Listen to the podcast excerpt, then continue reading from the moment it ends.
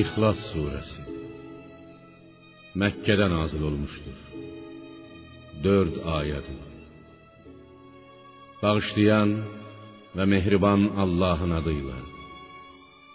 Ya peyğəmbər, Allahın zatı və sifətləri haqqında səndən soruşan müşriklərə de: Mənim Rəbbim olan o Allah birdir. Heç bir şəriki yoxdur. Allah heç kəsə, heç nəyə möhtac deyildir. Hamı ona möhtacdır.